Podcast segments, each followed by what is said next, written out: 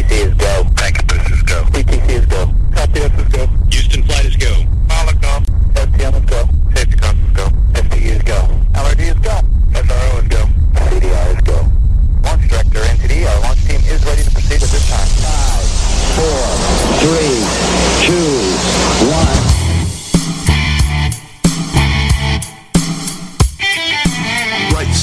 Patriots has a message for liberals and the mainstream media. You can't handle the truth. So, buckle up, snowflakes, because we're about to deliver the politically direct best in conservative commentary, news, and investigative reports. We're telling the truth, and we're not gonna stop. Okay, liberals, back under the bridge with the rest of your fellow trolls, and oh yeah, thanks for listening to Right Side Patriots They are special, special people. on RSPRadio1.com. Welcome to Right Side Patriots on RSPRadio1.com. Craig Andresen at the National Patriot and Diane Sori over there at the Patriot Factor. It's the Tuesday night edition of the show, 21st of March. Welcome to it. Hello, Diane. Hello, Craig, and how are you? You know, I'm pretty good. Okay. I mean, it's Tuesday. I mean, I can't believe you and I were talking just a little bit ago. I can't believe we're almost out of March. I know. It's like, what is it? Nine months, eight months till Christmas. Stop. Just stop. Yeah, it's not even that. It's about three months, and then they start having the Christmas and July sales. That's true. yeah, no, I mean, oh god, um, folks, I, I I think we need to start the show tonight with something a little different. Okay, I, I think Diane would like to apologize for the audio portion coming from her side last Friday. yes, it turned out my Yeti cord had some issues. Mm-hmm. And Craig's been bothering me for a while. You know, A while. Cord, A year. It always, but it always seemed right because the lights were on the way they were supposed to be. Everything was reading right. But it just wasn't working, and the sound kept getting worse and worse. And finally, I said, okay, I'll go Right. get a new cord. It's like night and day. Yeah, that's her version of the story. My version of the story is somewhat different. You know, for at least a year, you know, I've been telling her, you got to get a new cord because every once in a while the thing just wouldn't connect. And I tell her it's not connected, and she tell me, yes, it is. The light's on. I say, well, I don't care if the light's on. It's not working. Right. Well, so last Friday in the in the run up to showtime, I kept telling her it's not working. She said, "I've plugged it in and taken it out 10 times and it's working." And I'm like, "No, it's not."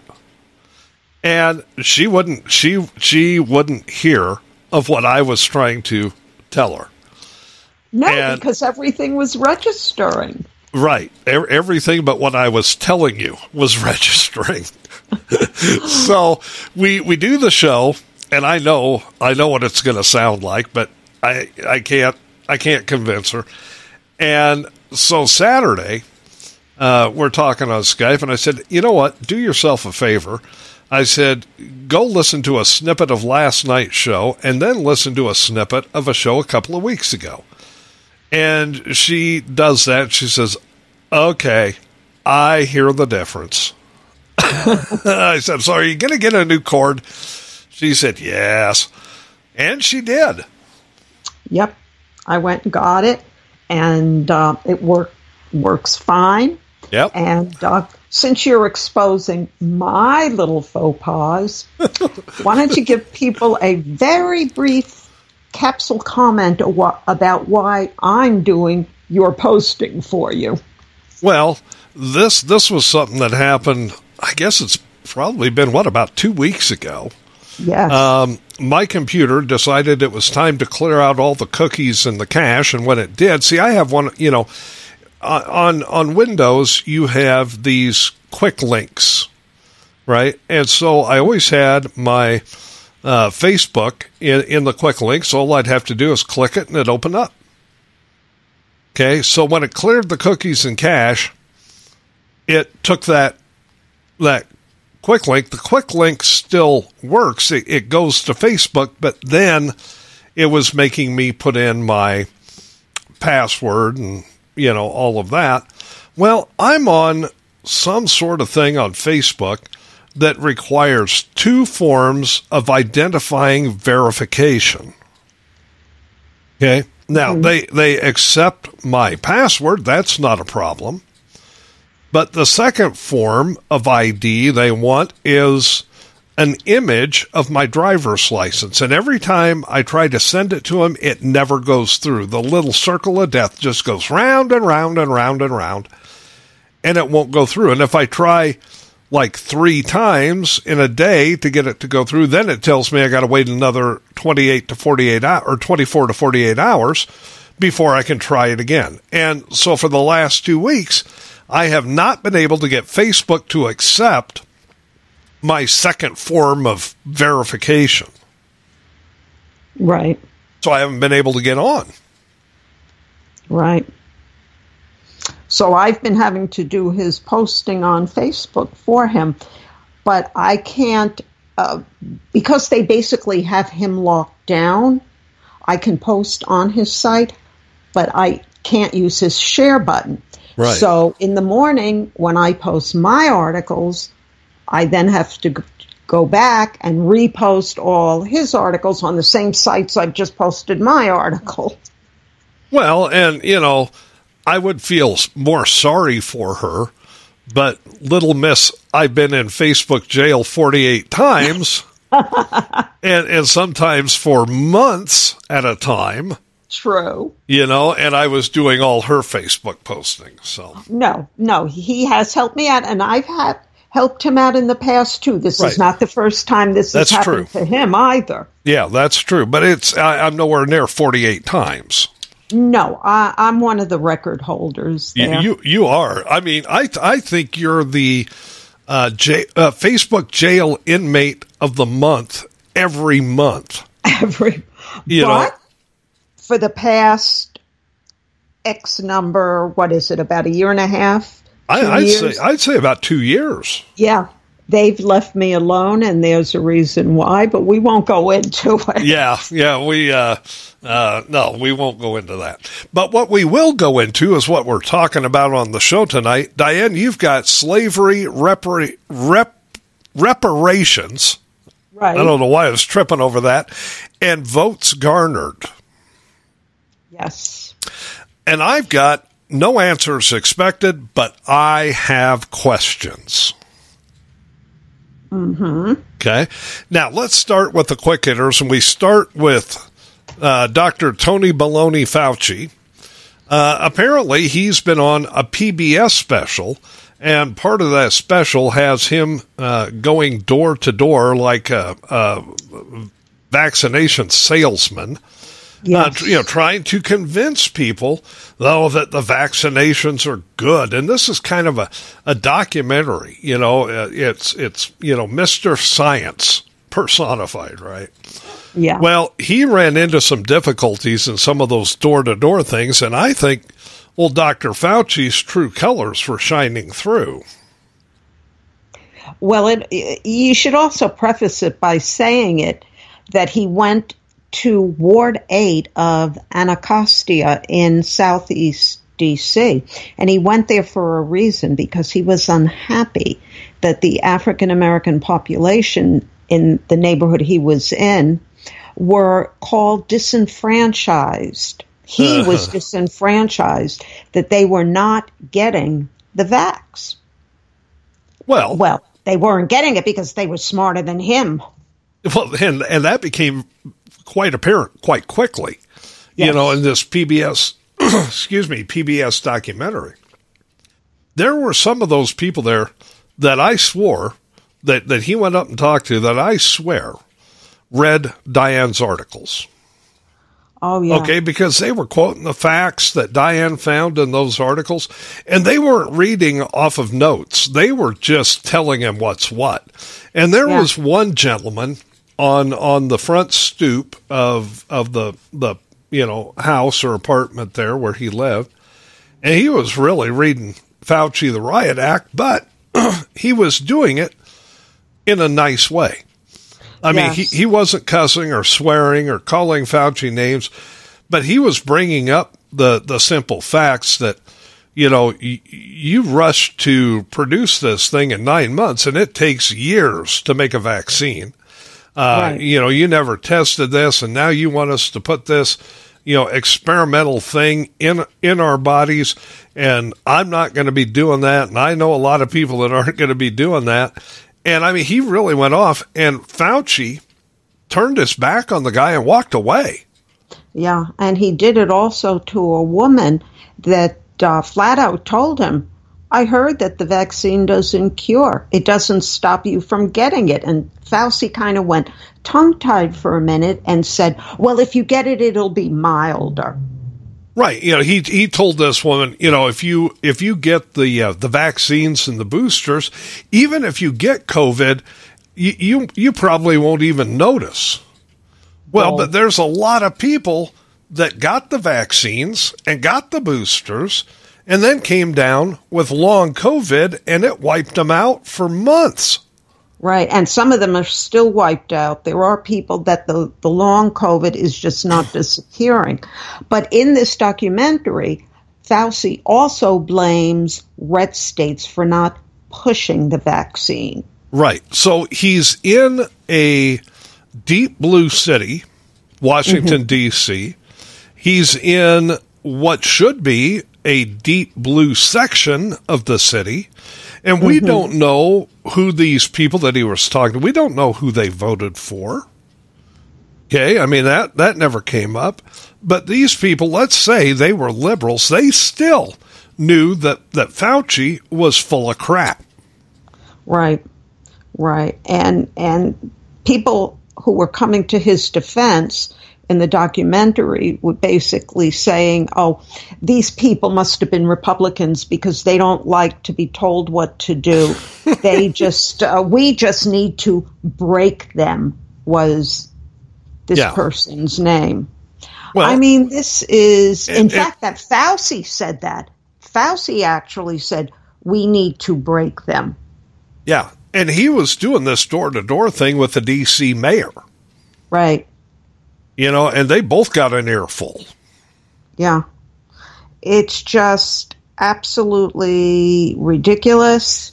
Apparently, it's going to be premiering tonight at 8 p.m. on PBS. I The wonder entire I wonder if you watch it if you get like a free canvas tote bag or something. Is this part of their, you know, Maybe you get a gain PBS of member? function T-shirt. No, you get a gain of function T-shirt. That's better. Yeah, I, I, I hesitate to say this on, on the idea that some people might take this seriously, but if you watch it, maybe you get COVID. I, kn- I know, right? I mean, this whole thing, it's beyond anything that this country has ever seen. This man, seriously, and I will do an article on it in a few weeks, maybe. This man seriously needs to be arrested because of him. President Trump was forced to rush something that even he knew was not ready but he believed Fauci. Because, you know, it's a doctor. Doctors wouldn't lie. Yeah, they do. Yeah, they do. And this one did. Mr. Science. Yeah. You know, Science. I am God. science. Um, you know, most people have hundreds and hundreds of television stations to choose from. I'm sure watching the Weather Channel is probably going to be more informative to people than watching Fauci on this PBS special. Except to the believers, they're still lining up for the boosters. They're as idiots. People are dropping dead within, you know, days to weeks after having them, but they're still lining up and rolling up their sleeves. Speaking of the weather, uh, Senator Joe Manchin has ripped Biden and the Biden regime regarding energy policy uh, because, you know, Biden is trying to force the greeny weeny stuff you know, because we're, we're having a weather crisis. Well, that's what I call it. They call it a climate crisis, but it's the weather. I mean, let's be honest. And Joe Manchin really went off on the Biden regime. but not about the climate thing. He went off on them because a bipartisan bill had been reached regarding um, retirement plan fiduciaries. And he wanted to, uh, Biden has part of that going to the Green New Deal nonsense and also to social issues and, and whatever. Well, Manchin really ripped him a new one. I mean, Manchin, I'm sorry, the man really should just leave the party, be brave like Tulsi Gabbard, and do it. Yeah, I mean, it, he can use the Ronald Reagan line. He's not leaving the party. The party has already left him. Exactly. You know, and, and this this fiduciary thing and the uh, the ESG stuff uh, Mm-hmm. i- is all meant to funnel money into the green energy crap. Right. And and let's face it, Manchin is from a state and represents a constituency that's coal. Mm-hmm. Okay. And he's not going to put up with that crap. And uh, you know, this this stuff that they're trying to force people's 401ks and retirement plans to quote unquote consider green energy and ESG investments. Well, that's not what this is about. Let's let's just be perfectly honest here. What they're trying to do is force people to put their retirement money into those investments. Exactly. And his exact words were uh, this administration's unrelenting campaign to inva- advance a radical social environmental agenda is only exasperating challenges that the average person is facing. you know, people are having a tough time buying eggs, or, you know, buying milk, buying groceries. You know, God forbid you you need to go out and buy a, a new car right now, or you're trying to buy a house, or you know, just pay the bills, pay the heating bill, pay the the you know the household bills. Um, People are struggling, and you know, people are already depleting their 401ks because of inflation, and that's all Biden right? And Right. and now they want you to put your money in these risky nonsense greeny weeny investments. Come on. Well, it also it's um, hitting retirement savings of Right. 150 million West Virginians and Americans. That's the actual quote, and it was clearly bipartisan. The bill sailed through the House. There was no problem. Democrats crossed over, and do you know that that creep O Biden, and I deliberately say O Biden, vetoed it. It was his first veto. well, and they don't think they've got enough votes to override it. Right. You know, They so had enough to get it passed, but not maybe not to override it. you know the the best thing you can do if you've got uh, a retirement savings account or you you've got a 401k uh, or you know you're you're you know working through a um, you know an investment company or something tell them absolutely zero of this ESG green energy crap I do not want to invest one red cent in it Right. and, And, then you know, watch it ra- and make sure make sure nobody does.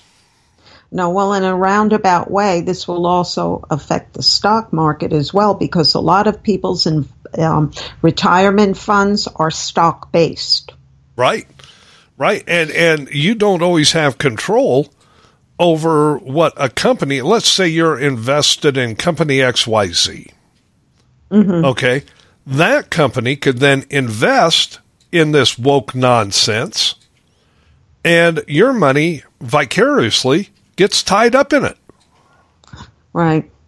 Well, what was good about um, DeSant- um, DeSantis, what was good about Manchin in this instant is he was one of two Democrat senators that sided with Republicans. The other was John um, Tester from Montana. Right. So even the Senate, you know, was not a hundred percent. So there's a crack in uh, Biden's uh, dream of killing everything that comes out of the House. Um, but what Manchin, if he would just not only leave the party, but register as a Republican, that would kill the whole, you know, Democrats keeping the Senate. Right. You know, and it, it's stuff like this that may eventually push him over the edge. Yeah, he could become a hero if he plays it right. You know, we'll keep an eye on it. We'll see what happens. Yep. Uh, elsewhere in the Senate, Josh Hawley is trying to revoke China's preferential trade status, and I wish him a lot of luck.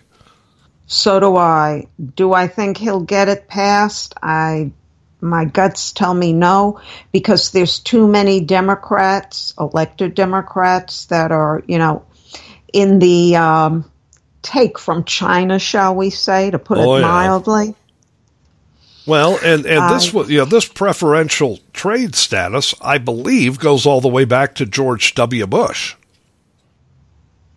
Oh, it could very well. I, I, I think mean, he's the um, one that that you know normalized trade status with China, you know, and that's been a while. But well, that know, was, was done twenty three years ago. Right. So twenty three years ago, yeah, that was George W. Bush. Well, maybe not. No, no, no, no. George W. Bush became president in 2000. We're in 23 now, but we're just starting in 23. Bill Clinton could have been the one that signed this. It, it's one of the two, but it was a bad idea. Very um, bad idea. And there was a lot of blowback when it was done, you know, right. and, and people said, I don't know. Well, all it's done in, the last 20 plus years is bolsters China, bolster China's economy and hurt ours. Right. Well, in that case, I, I lean towards it being Clinton that signed it. You know, it, it, it never should have happened, no. uh, you know, to begin with. And Josh Hawley, um, and I believe Hawley is from Missouri. Yeah, he is. Yeah, senator from Missouri and he's trying to, uh, or he's actually put forth a bill that would revoke that trade status for China. I don't know how far it's going to go. I'm kind of with you, Diane. I think there's too many people in the Senate and probably from both sides of the aisle who are reaping the benefits of China. Absolutely. And what's a little iffy about this is um, a little over a year ago, Senators Tom Cotton, Ted Budd, Rick Scott, and J.D. Vance, all Republicans, tried to introduce the China Trade Relations Act. Oh, it was earlier this year, but it absolutely went nowhere. And that bill would have revoked China's permanent most favored nation status. And it would require the president to renew it each year while giving Congress the ability to move legislation rejecting a presidential extension of most favored nation status. Well, the Democrats killed that. Well, we'll see how far this goes. I don't really expect it to get very far, but we'll see. Right. You know, and, and congratulations to Senator Hawley for yes. putting this out there and at least giving it a try. Yeah. You, you got to tr- at least try it you know, if it doesn't work, it doesn't work, but at least give it a try. Well, and from the great state of Missouri, we go up just a little bit north to the great state of Iowa, where liberals are wadding up their panties because Iowa, they say, is becoming the Florida of the Midwest. No problem with that. I don't think Iowans have a problem with freedom the freedom and the sunshine all around. Well, and and this is all stemming, as I understand it, from Iowa passing some transgender legislation aimed at keeping transgender girls or trans yeah, transgender girls. I, I get confused. I'm more confused than they are. Uh, transgender girls from competing on girls' athletic teams. Right. And that's starting to pass in states across the country. Well, You know, Wyoming, these- Wyoming just passed that. Right. I mean, you let these men compete in women's sports, and you've killed women's sports completely. Well, and Totally there was there was just a, a case of that the other day. I think it was in track where uh, because one team had a transgender girl on the girls' track team, actually a dude on the girls' track team, they wound up winning the state championship. Yeah. That's wrong. It is wrong. It is wrong. And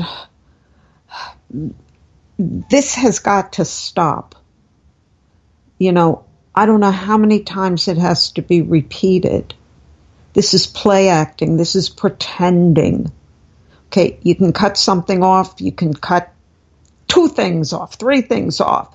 You can add things on, you can fool around with the insides a little bit, but until you're able to change someone's DNA, their genetic code, you are as you were born. There's Well- no other way to say it. Here's my question Where are all the women's rights advocates? You know, I mean, I, I don't want to hear anything more from women's rights advocates, you know, Mm-hmm. harping about, you know, equal pay for equal work, which we already have a law for that. Mm-hmm. Okay, but that's still a, a thing, right? And I don't want to hear anything more until those people stand up for the rights of actual women. I mean, Well, uh, I uh, can tell you where they are. where? I can tell you when they they're all out there protesting that it's okay to kill your baby. you know, there's probably a lot more truth in that than people want to admit. I know. You know, but we just a, a week or two ago, we had a dude who and and and you know I'll be talking about this a little bit later, but a dude who won the Women of Courage award.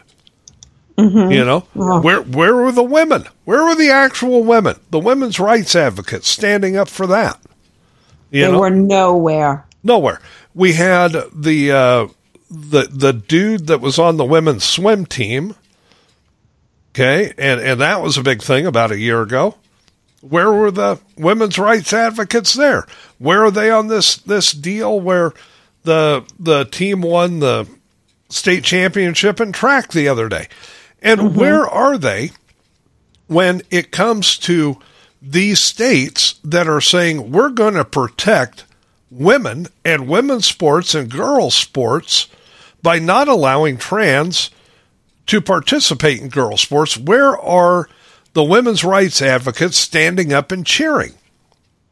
They're nowhere. Like I said, they're too busy picketing, you know, the killing of babies. It's That's sad. what it really seems like to me. Yeah, I mean it's sad. Maybe they're afraid if they speak up, they'll they'll get canceled. You know, but you know, I mean, use use the backbone you've got, and say girls' sports and women's sports need to belong to females. We can't have males competing against females and call it an even playing field because it's not. It is not.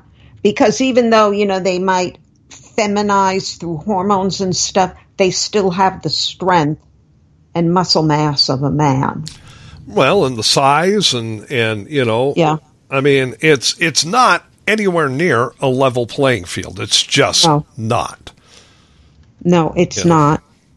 Folks, we've gotten to the bottom of the hour. That means we're going to have to take a quick break, get a couple of station IDs in. About 30 minutes from now, I'm talking about no answers expected, but I have questions. And when we come back from the to- or bottom of the hour break, Diane's got it with slavery, reparations, and votes garnered. Lots to cover tonight. Stay with us. There's more Right Side Patriots after this. You're listening to Right Side Patriots Radio, the best in conservative commentary, news, and talk, where we do away with the politically correct nonsense and give you the politically direct truth. This is the home of Right Side Patriots every Tuesday and Friday night from 7 to 9 p.m. Eastern with Craig Andresen and Diane Sori. We're working to make this country great again from the right and leaving puddles of melted snowflakes on the left.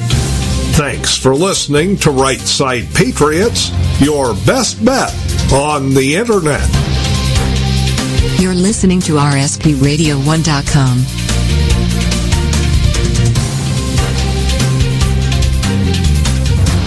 Hi guys, Diane Sori from The Patriot Factor on thepatriotfactor.blogspot.com, where I found a home base seven years ago after becoming one of Facebook's longtime Facebook felons, or so I've been told by the Facebook gods. On my blog, you will find not only my articles, but our Right Side Patriots investigative reports, as well as stories and links to and from well-known writers and bloggers, plus what I call almost daily memes, my snarky take on news of the day. And for more great takes on the issues of the day, check out the National Patriot at thenationalpatriot.com, where you can read Craig's insight into all the current news happenings and join us both on Right Side Patriots every Tuesday and Friday night from 7 to 9 p.m. EST at rspradio1.com.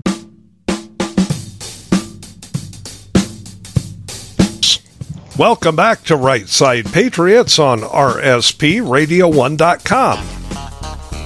Craig Andresen at the National Patriot, Diane Sori at the Patriot Factor. If you miss any part of tonight's show, go to rspradio1.com tomorrow morning, click the podcast button, and become a pod person.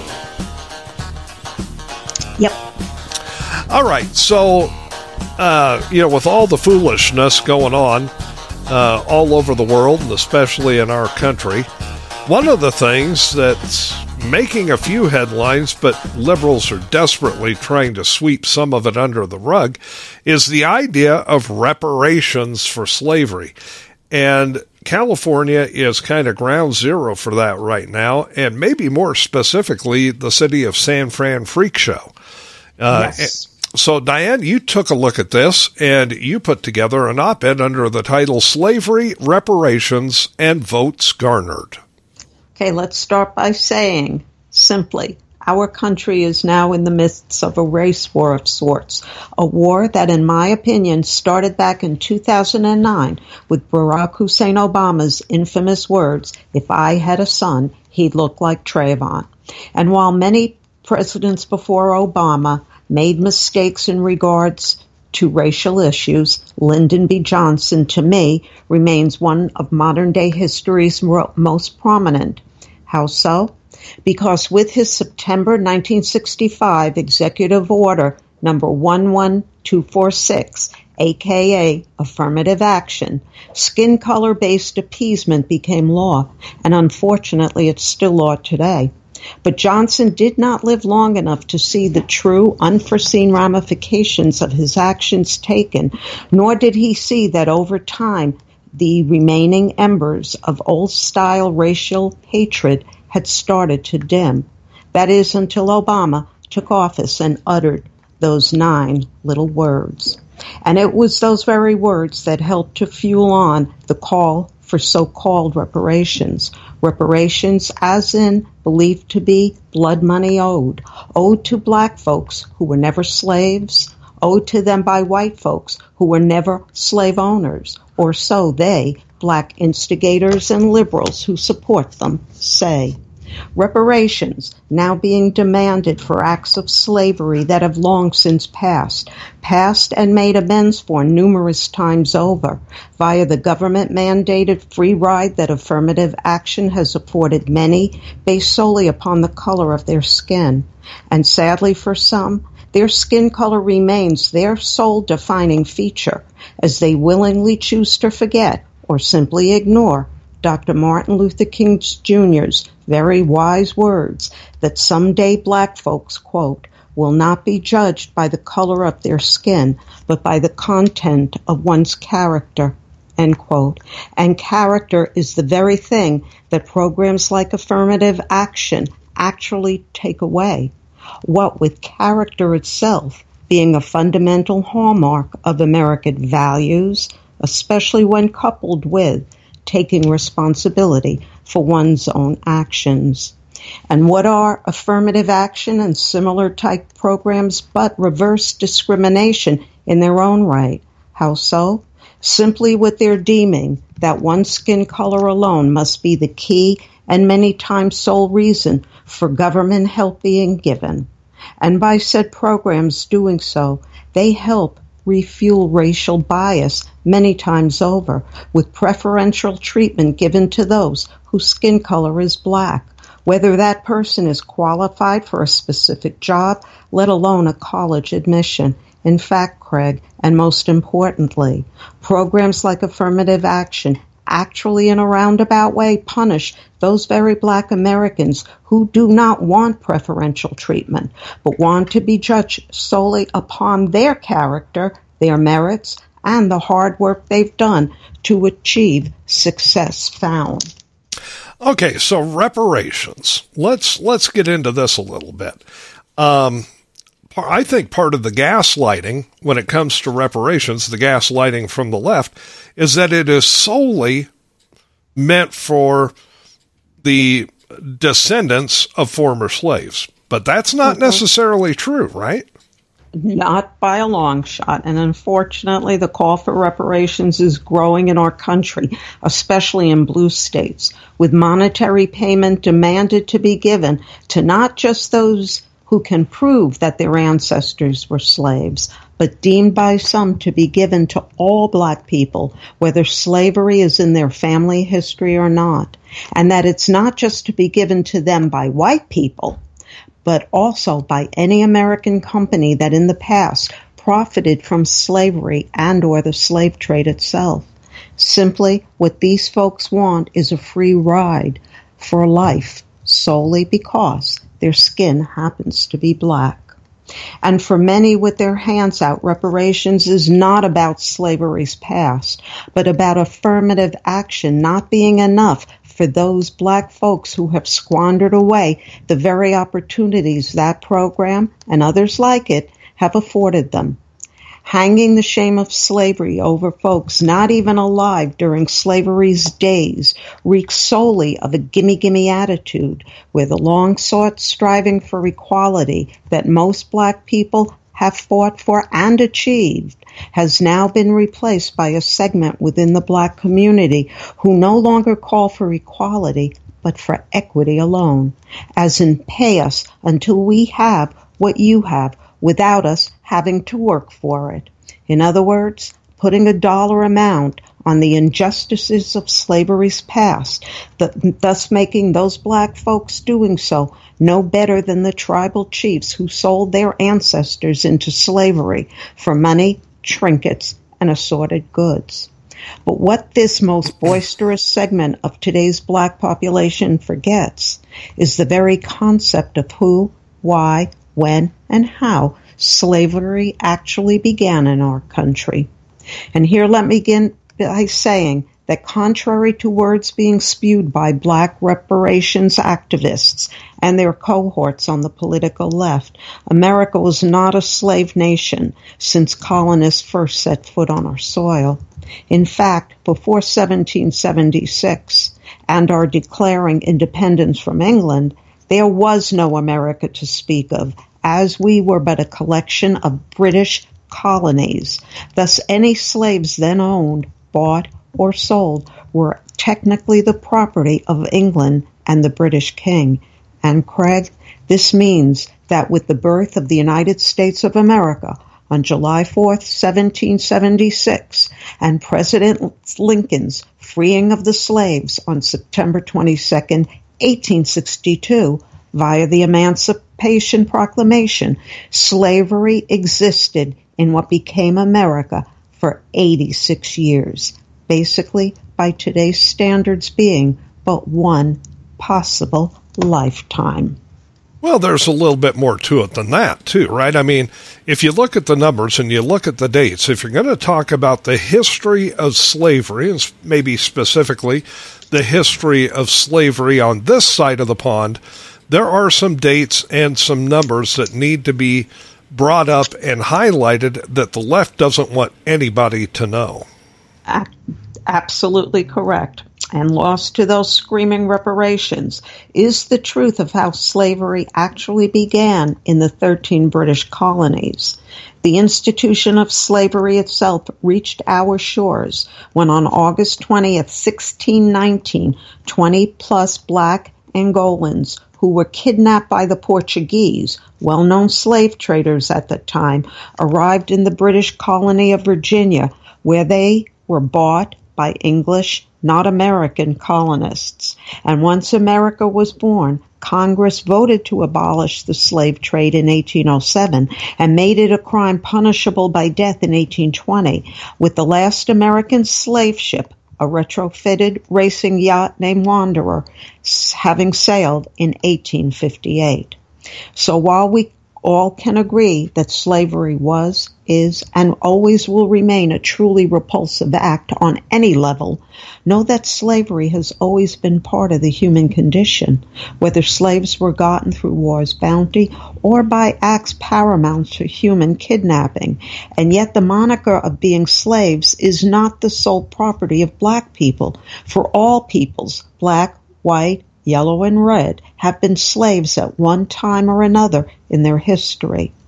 But what's really sad here is not only the fact that slavery still exists today, but that some of the most current prolific of slave traders are those from Africa, where black men, women, and children are captured, bought, and sold into slavery every day, with not a word said nor actions taken by so-called black activist individuals or groups here in the U.S., the very folks demanding reparations the most. And the number of black people currently enslaved is staggering.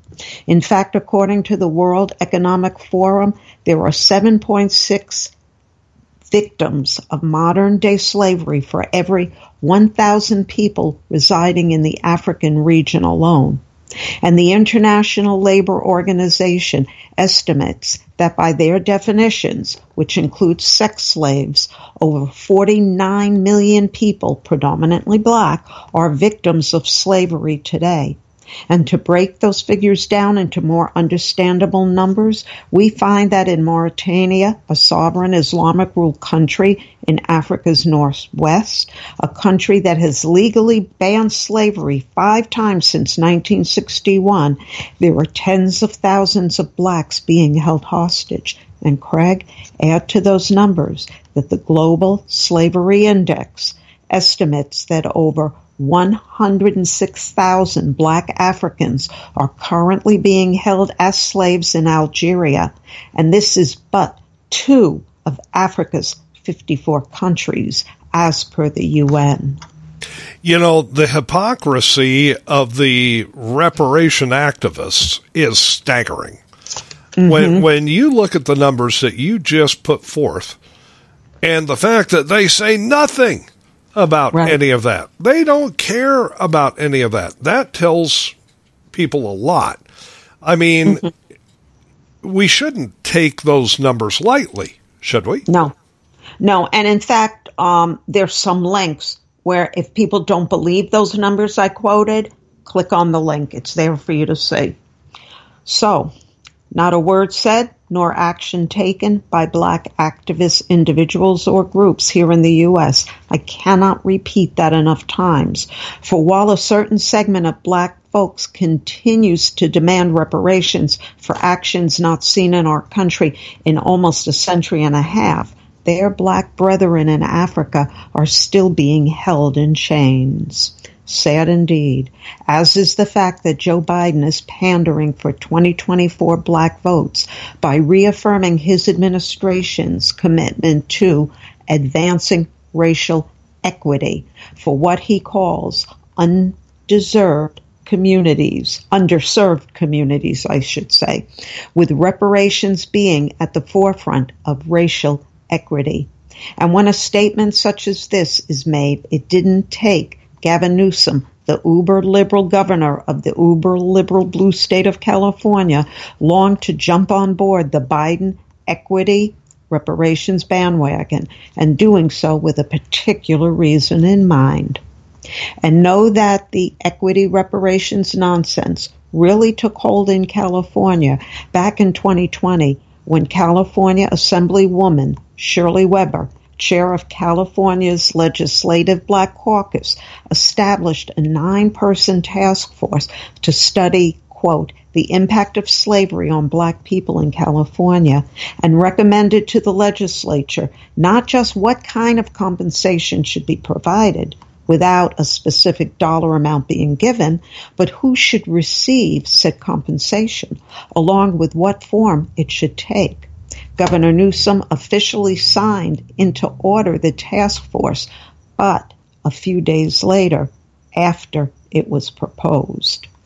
Now, fast forward to early March 2023, and these words said by Tinisch Hollins, the current vice chair of the San Francisco Human Rights Commission, quote, this really is about payment and redress for unpaid labor, for restrictive covenants, and for legislation that was particularly targeted against the black community and created a system of harm for the black community, end quote.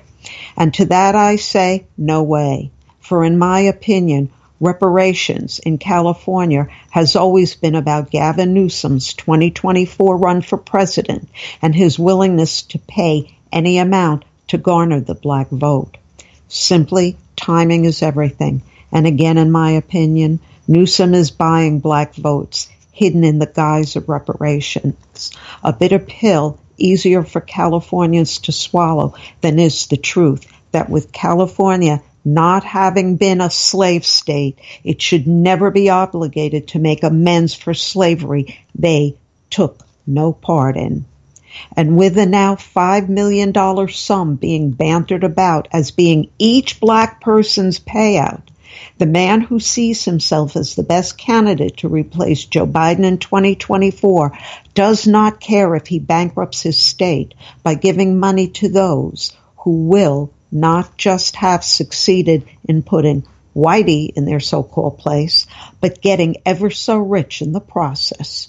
And all Newsom asks for in return is for their black vote the true chains of slavery and all its ensuing still masked race war ramifications be damned. Case closed. Yeah, it's a pretty staggering set of numbers and figures. You know, when you look at it, especially when you look at the number of people uh, around the world who are still uh, trapped in slavery, uh, mm-hmm. the number of countries that still engage in slavery, and then you add to it what San Francisco intends to give black people for basically nothing. I mean, these people weren't slaves. Nobody paying for these reparations were slave owners. Mm-hmm. It's it's all a matter of skin color and votes, just like you said.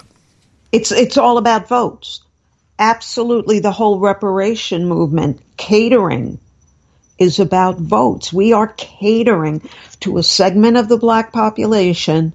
And notice I say segment because the vast majority of black Americans are good, decent, hardworking people who have found for themselves a true place in American society. This other group, they are countless times smaller, but yet they're so vocal.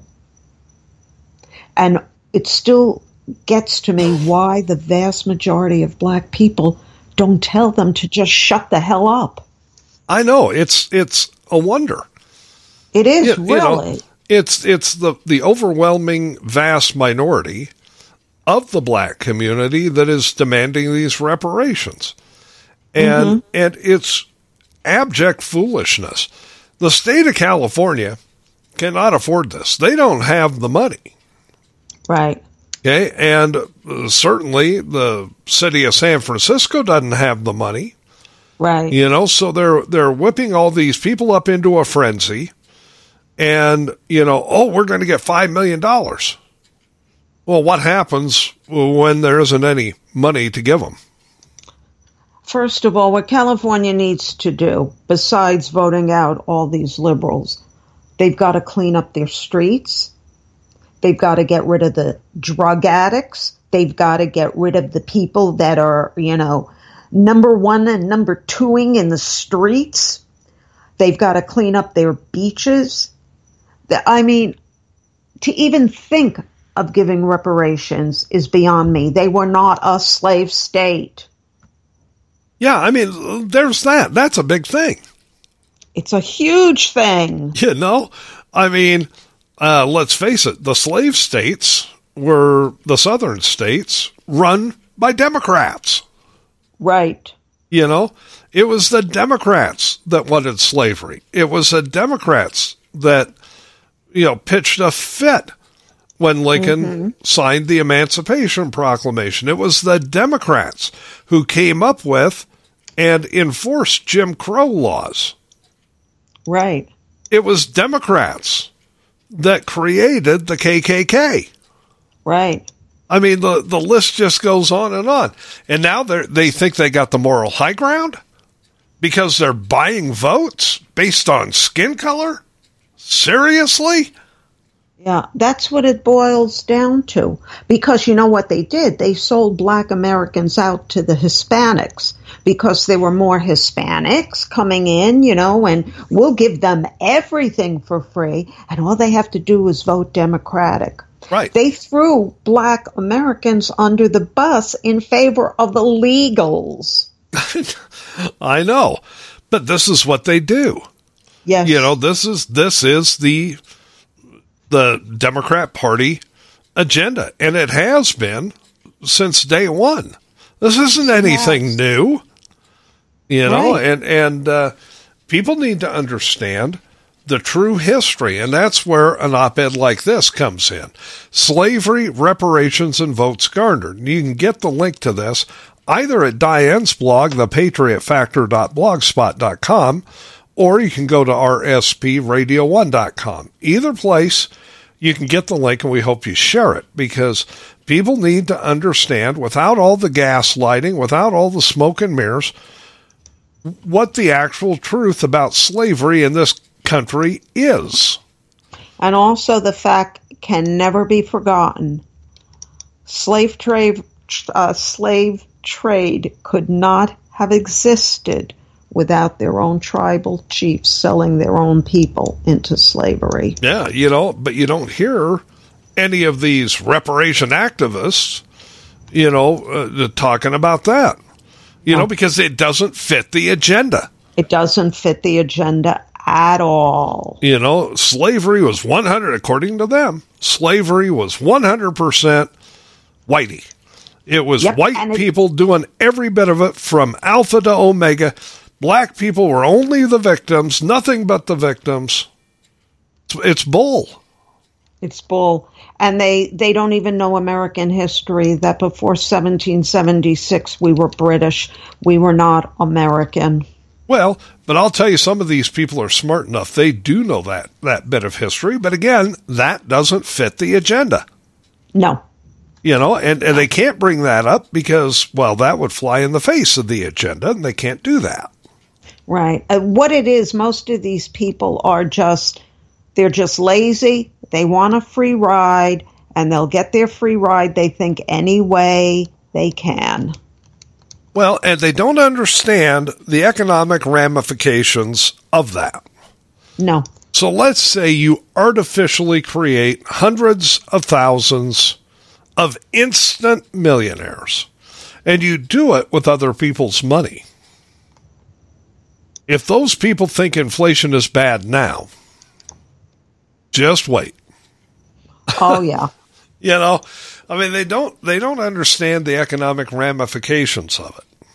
No. And, and what happens when some of these people who get everything for nothing or through the everything they got for nothing. Then what? Well, we're going to have yet another generation of gimme gimmes you owe me. You give reparations to one, it's never going to stop. Right. And and there's you know, it, let's say you've got person A, okay? And you give person A 5 million dollars and you, and you call it reparations and they burn through that 5 million. Right. Well, then person A is going to come back to the government and say, I ran out of reparations money and I don't think 5 million was enough and you owe me more. And then you got the Democrat Party saying, you know what, you might be right because they still need to buy your vote. Right. And then they'll move on to another group. Anything they can to buy votes. Everything for Democrats is about buying votes because that will keep them in power. The and it'll keep policies them don't in work. power until our election system is fixed. Yeah, the, the the their policies don't work. So all they've got left is bribery. Right. You know, and they fill these people full of false hope. You know, they're they're the party of victimhood. And, and I've always said this. Where they can't find actual victims, they will manufacture them. Oh, and then they will claim to be the only party that represents the victims they just manufactured, but they never do anything to solve the problem they created. Because if they solved Right. it, they wouldn't have those people on a hook. Right. You know, I mean, it's it's sad, but it's true. Mm-hmm. Um, yeah, I, I wish it wasn't that way, but But it is. It is, and you know, uh, people, you you got to understand what's all involved in this, and you know, if you say, "Well, I don't live in California and I don't live in San Francisco, so this doesn't really affect me," you bet it does. Look, what if it starts in one place, if it goes through in one place, it'll start funneling down to each and every liberal state. You know, there is there is a quick way to to make this go away. You put a box. Pray for an earthquake in California sinks into the ocean. Well, okay. There's two ways to make this go away. I'm kidding, folks. I don't wish that Uh, on California. Th- there's that, or you put a box on, you know, your your tax information, and if you want to pay for reparations, you check the box, and a certain amount uh, of your money goes to reparations. I guarantee you, Democrats will quit immediately harping about reparations. Because if they're the only ones that are going to pay for it, they don't want it. That's true. I, I'm That's just, true. I'm just saying, you make reparations voluntary, and everybody, when they're filling out their taxes or when they have somebody fill out their taxes, there's a box on there, and you have to check that box off and sign off on it that X number, you know, X percent of your money goes to reparations for people that were never slaves. Right. The Democrats will drop this thing like a hot rock. Do you let me ask you a question? Do you know of any Republican that's for reparations? I don't. No, no, and and it, but it's a common sense thing, Right. Oh yeah. And logic. you know. Yeah. and, and that's why only a, a very small portion of the black community wants this, because the overwhelming majority of the black community has common sense, Yes. you know. So, but but yet they're allowing the people with the loudest voices and the le- least amount of common sense to run the show. Yeah. But, you know, if you don't condemn, you condone. We need those black voices to tell the small minority, shut up, you don't speak for us. Folks, you can get Diane's op ed two different places thepatriotfactor.blogspot.com or rspradio1.com. We hope you grab the link, give it a read for yourselves, click on the link that's embedded in there so you can see the numbers for yourselves, and then share the link. Now, I'm going to have something to say sort of along the same lines, but in a very different way here in just a couple of minutes. We've got to take a top of the hour break, get a couple of station IDs in. And when we come back, no answers expected, but I have questions. Stay mm-hmm. with us. We're going to have a little fun coming up here in a few minutes. More Right Side Patriots after this. Hi guys, Diane Sori from The Patriot Factor on the thepatriotfactor.blogspot.com, where I found a home base seven years ago after becoming one of Facebook's longtime Facebook felons, or so I've been told by the Facebook gods.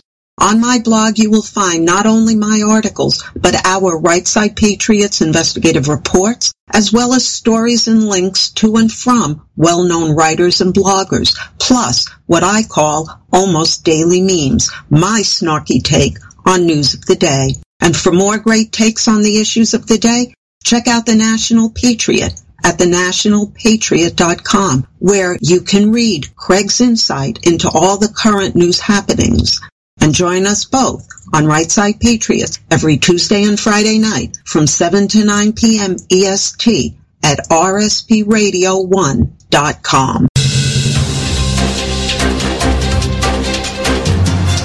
You're listening to Right Side Patriots Radio, the best in conservative commentary, news, and talk, where we do away with the politically correct nonsense and give you the politically direct truth.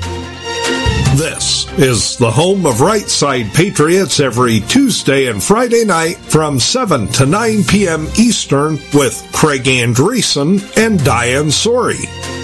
We're working to make this country great again from the right and leaving puddles of melted snowflakes on the left.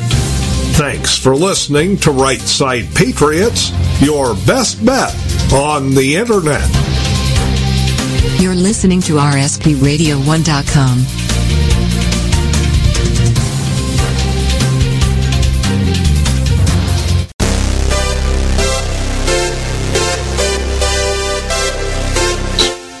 Welcome back to Right Side Patriots on RSPRadio1.com. Craig Andresen and Diane Sori with you on a Tuesday night edition of the show. And if you miss any part of it, rspradio1.com is where you want to go tomorrow morning. Click the podcast button and have at it. Mm-hmm. Sometime show, between sometime between six and seven, it'll be put up. Okay, that's Eastern time, folks. If if you are in, let's say, Sweden, we have no idea what time it'll be up.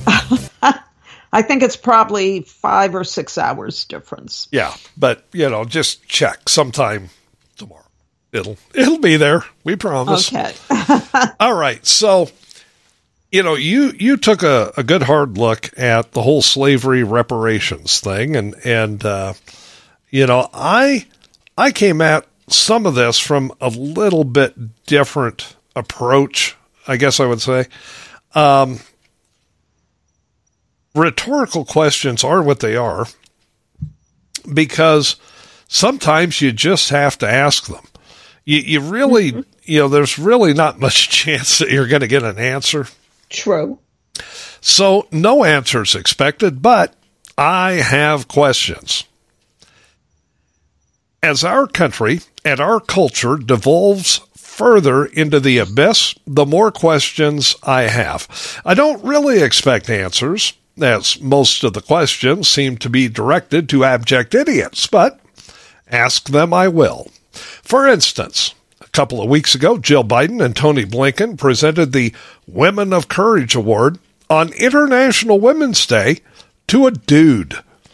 Now, I realize that liberals have a collective brain fart when it comes to defining the word woman, but seriously, Shouldn't one of the main criteria for receiving a Women of Courage award be having made it through at least one period? for that matter, shouldn't a couple of the primary considerations for being in the running for that particular award be never in your life having a pair of attached balls or having garnered the nickname Testicules in gym class after getting nutted while playing dodgeball. I'll get back to the whole trans thing before I'm finished, but there are a few other things that make me ask questions of abject idiots. For instance, moose. Specifically, moose in Norway. Now, here's the deal. Last week, researchers, use your air quotes, came to the conclusion that moose in the forests of Norway are, quote, one of the biggest potential single sources of carbon emissions from wooded parts of Norway, unquote. And I know what you're thinking. How did those researchers come to that conclusion? Well, according to a fellow by the name of Gunnar Austrheim, he's an ecologist with the NTNU University Museum, quote, moose are an ecosystem engineer in the forest ecosystem and strongly impact everything from the species composition and nutrient availability in the forest. A grown animal can eat 50 kilograms of biomass each day during the summer, unquote. Apparently, tree buds are another name for biomass, and they are to a moose what a plate of beans are to cowboys. And I've got a video clip in there to show you what that means, and it's in high definition. So you're welcome. Now, a moose eats the tree buds, thus limiting to a very minute effect the amount of foliage which processes CO2. And what happens next? Moose farts. And I've got another video with a couple of quote unquote researchers preparing to pour through the data. So here's my question, Diane. When are we going to quit blaming back alley bugle blasts for the weather? Well, you know, Craig, your state, your beloved state, is a perfect example of the weather gone nuts. Well, it is. Look, a week ago, up here in my neck of the woods in north central Nebraska, it was 30 degrees on Monday. It was in the upper 60s and lower 70s on Tuesday and Wednesday. And while I'm not a researcher from the NTNU University Museum, I am just barely smart enough to know that the sudden change in the weather was not due to some moose farting in Norway. I've got an idea. Why not send that Swedish school skipping shrew, Greta Thunberg, into the Norwegian Bokskogen forest with a biodegradable garbage bag full of corks and have her sneak up behind every moose in an effort to control the weather? If, after 10 years, researchers find no difference in the weather, farting as a sin should be dropped from the religion of climate change. And when Greta finishes corking moose holes in Norway, maybe she can cork a pie hole in Washington. Maybe. Maybe. Here's another question for which I expect no real answer. What in the fresh hell is wrong with black people? And I mean all black people rather than just some of them, as while the minority of them seem to be abject idiots, the majority seem to accept having the morons speak for all of them. For instance, a critical race theorist and professor at Southern Illinois University Edwardsville by the name of Angel Jones is demanding that black people should get special bereavement leave and counseling services in order to deal with issues relating to systemic racism. Jones is saying that black faculty, all of them, should be granted special paid time off and mental health therapy to deal with the events of alleged police brutality. And according to Jones, quote, I am a proud educator who loves what I do, but before that, I am a black woman, unquote. Well, there's part of your problem right there. Before any sense of accomplishment derived from her profession comes the color of her skin. Diane Jones went on and said, a black woman is expected to return to business as usual on Monday after seeing a member of my community murdered on Friday. Although it is customary for employees to receive support and understanding while grieving the loss of a loved one, The same care is rarely shown to the black community when we lose someone in horrific and traumatic ways. Where's our black bereavement leave? Unquote. The thing that's ridiculous about all of this, when a white person asks for bereavement leave, they're leaving because someone in their family or someone very close to them has died. You can't give bereavement for an entire group of people. You just can't do that. You'd have nobody sitting at their desk working. But then again, Craig, maybe that's the thing. Reparations will pick up what they don't pick up by actually working. Well, you know that, and I know that. and I'm guessing a whole lot of our listeners know that too. So let me see if I have this straight. If a black person gets killed, any black person, apparently anywhere, all black people who can still fog a mirror should get paid time off to deal with it, even though they never even met the dead person. And why? because skin color is above everything else? Jones wasn't finished. She went on to say, quote, Where are our counseling services? Where is our grace for missed meetings and deadlines while we mourn? I got some breaking news. Black people get killed every day, mostly by other black people, so black people, according to the demands of Angel Jones, would continue to get paid while never working another day in their lives. Where are all the black people with common sense telling her she needs a checkup from the neck up? Next, we have Sammy Roth, who writes for the LA Times and claims that, quote, Los Angeles residents who drive more tend to be exposed to less air pollution, and Angelinos who drive less tend to be exposed to more pollution. It's a function of the racism that shaped this city and its suburbs and continues to influence our daily lives, and a stark reminder of the need for climate solutions that benefit everyone, unquote. Diane, according to Roth, white drivers are polluting air that black people breathe, and it has to stop. He claims that white drivers are killing black people because more white people drive than do black people.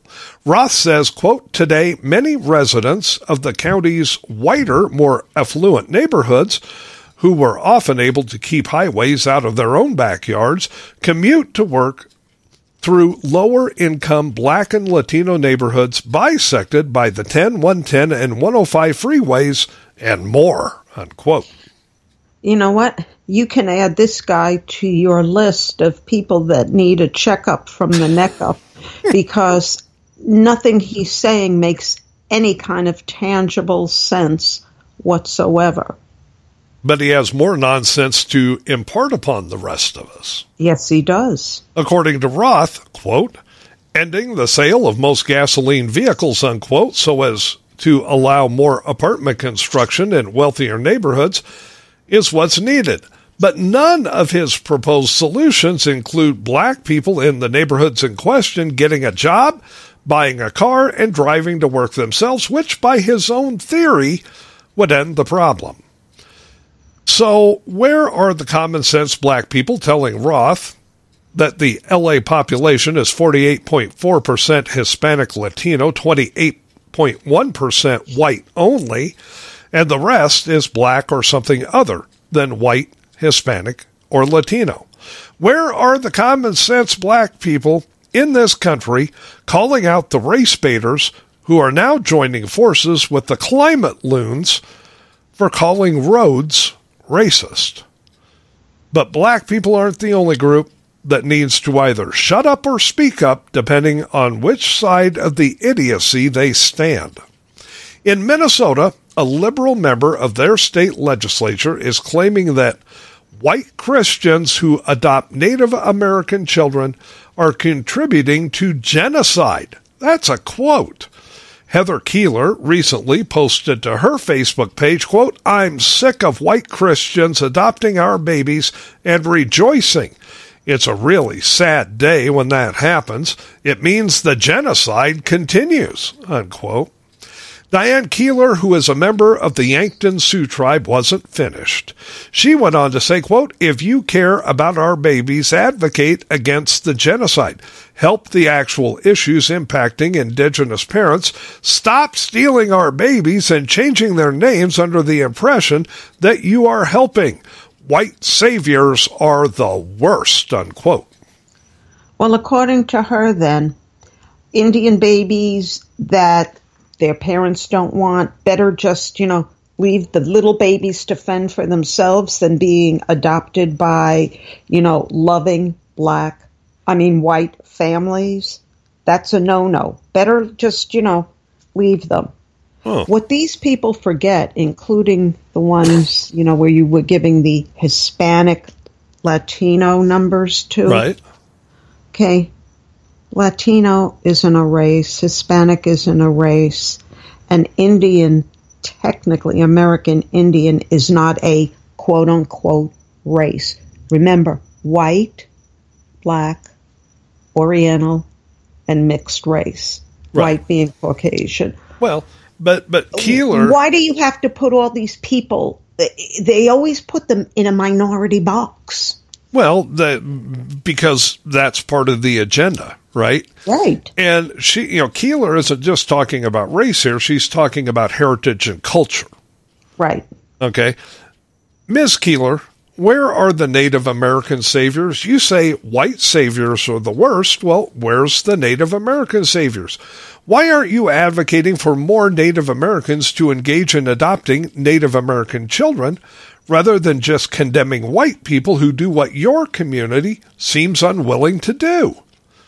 Right now, the U.S. Supreme Court is hearing arguments regarding whether or not to do away with the Indian Child Welfare Act meant to protect Native American rights in state child custody proceedings. Now, that act has been very important to the Native Americans as a way to uh, hold together their families and culture. I'll bet Keeler would blow a gasket if the SCOTUS dismantles that act because that act funnels taxpayer money to state institutions and entities to maintain the foster care system where Native Americans are concerned. In other words, white taxpayer money to keep kids locked in the system is good, but white people adopting kids out, that's racist. And how Yes, about so. this? All adoption or foster care agencies, private or state, can no longer adopt or foster a child to anyone who is not of the same race, heritage, and or culture as the child in question. If by the time the child reaches the age of 18 and no like race, heritage, or cultural parents adopt that child, the child is then relegated to the streets to fend for themselves. And while said child is in the system, only money from the community of that child's race, heritage, and or culture can be used to support and care for the child. Being as Keeler is a liberal from Minnesota, I'm willing to bet that she also advocates for abortion. Would she rather a soon to be born child be aborted than possibly grow up in a multicultural, multiracial family that we now are treated to in nearly every television commercial we see? Come on, mm-hmm. common sense Native Americans. You're being as quiet as a moose in a Norwegian forest after an unfortunate rear ending by Greta Thunberg. and finally, I have one final question to which I expect no real answer. Given the woke liberal agenda regarding gender, which states that anyone can claim to be any one of some 165 different genders, is it a matter of cultural appropriation if black people demand to be recognized as a jar of mayonnaise? And I only ask as it occurs to me that such a particular gender designation should only be available to those of a, let's say, off white privilege. Just asking. Yeah, I'd like to see a black person pass themselves off as a jar of mayonnaise. I'd like they to don't see anybody. mayonnaise is white. Off white. Off white. Well, maybe they boycott, you know, um, mayonnaise. Pretty soon, Snow will be racist. Well, they would they would violate jars of mayonnaise if there was a black person on the label. They demand that black people be in every commercial. But God forbid you should have a black guy on a box of rice or a black woman on a pancake mix box. Yeah, well, the family of Aunt Jemima, this is true, is furious about that because their ancestor worked hard to build up the country, the uh, company, Aunt Jemima, and they're insulted because she was proud to be on the boxes. A- absolutely, she was, and and I've got you know little breaking news for this Heather Keeler over in Minnesota. You know, I'll bet she was plenty happy when they took the Indian Maiden off the Land O'Lakes butter boxes. That was a beautifully illustrated piece. That was a compliment. What was wrong with that? Well, there was nothing wrong with it. And if you actually if you actually cared to look into it, and I did. That Indian Maiden piece of art was created by a Native American artist. Yeah. That's right. Okay. So the the Land O'Lakes girl, Aunt Jemima, Mrs. Butterworth, and Uncle Ben all got fired. They all got fired. Right. All right. For what? For selling more rice, syrup, pancake mix, and butter than anybody else? No, they got fired because, as with the liberals, everything that has happened fits their politically correct slash woke agenda. You keep people focusing on that, you get their focus off the real issues. Exactly. Exactly. You know, so I I'm you know, I understand that it's only the the overwhelming vast minority of of people that are being abject idiots, you know, in, in the the case of your op-ed demanding reparations, in the case of mine, mm-hmm. you know, demanding that white people stop uh, you know, adopting Native American babies or moose quit farting in the forest. I mean, uh, you know, but where are all the common sense people, the overwhelming vast majority of people? It's like I said, I didn't expect any answers, but I had questions and I went ahead and posed the questions. Well, you know, I got a job where maybe Greta can earn some money. Really? She she can go around with plastic bags, gather up the, the farts from each Norwegian moose, and somehow convert that into energy to power electric cars. Don't give that idiot any ideas. Do you realize that just today it was announced that the school dropout, Greta Thunberg, is getting an honorary doctorate degree in Finland? Oh, dear. I'm not making this up. No, I believe you. You know, and uh, and folks, I I do hope you go to thenationalpatriot.com and read through this commentary for yourselves. There are some great videos in the commentary. They're they're embedded in there, and they're short and, and they're fun to watch, and you're going to get a laugh or two. Um, only I could find Norwegian researchers on video dressed up like moose. That's true. Only you could find it. you know, I, I want you to know that I went to great lengths to provide video entertainment for folks. And uh, and like I said, that first video of the Cowboys, that's in high definition. You don't get that everywhere. That's true. You know, and it's a classic. It's a classic.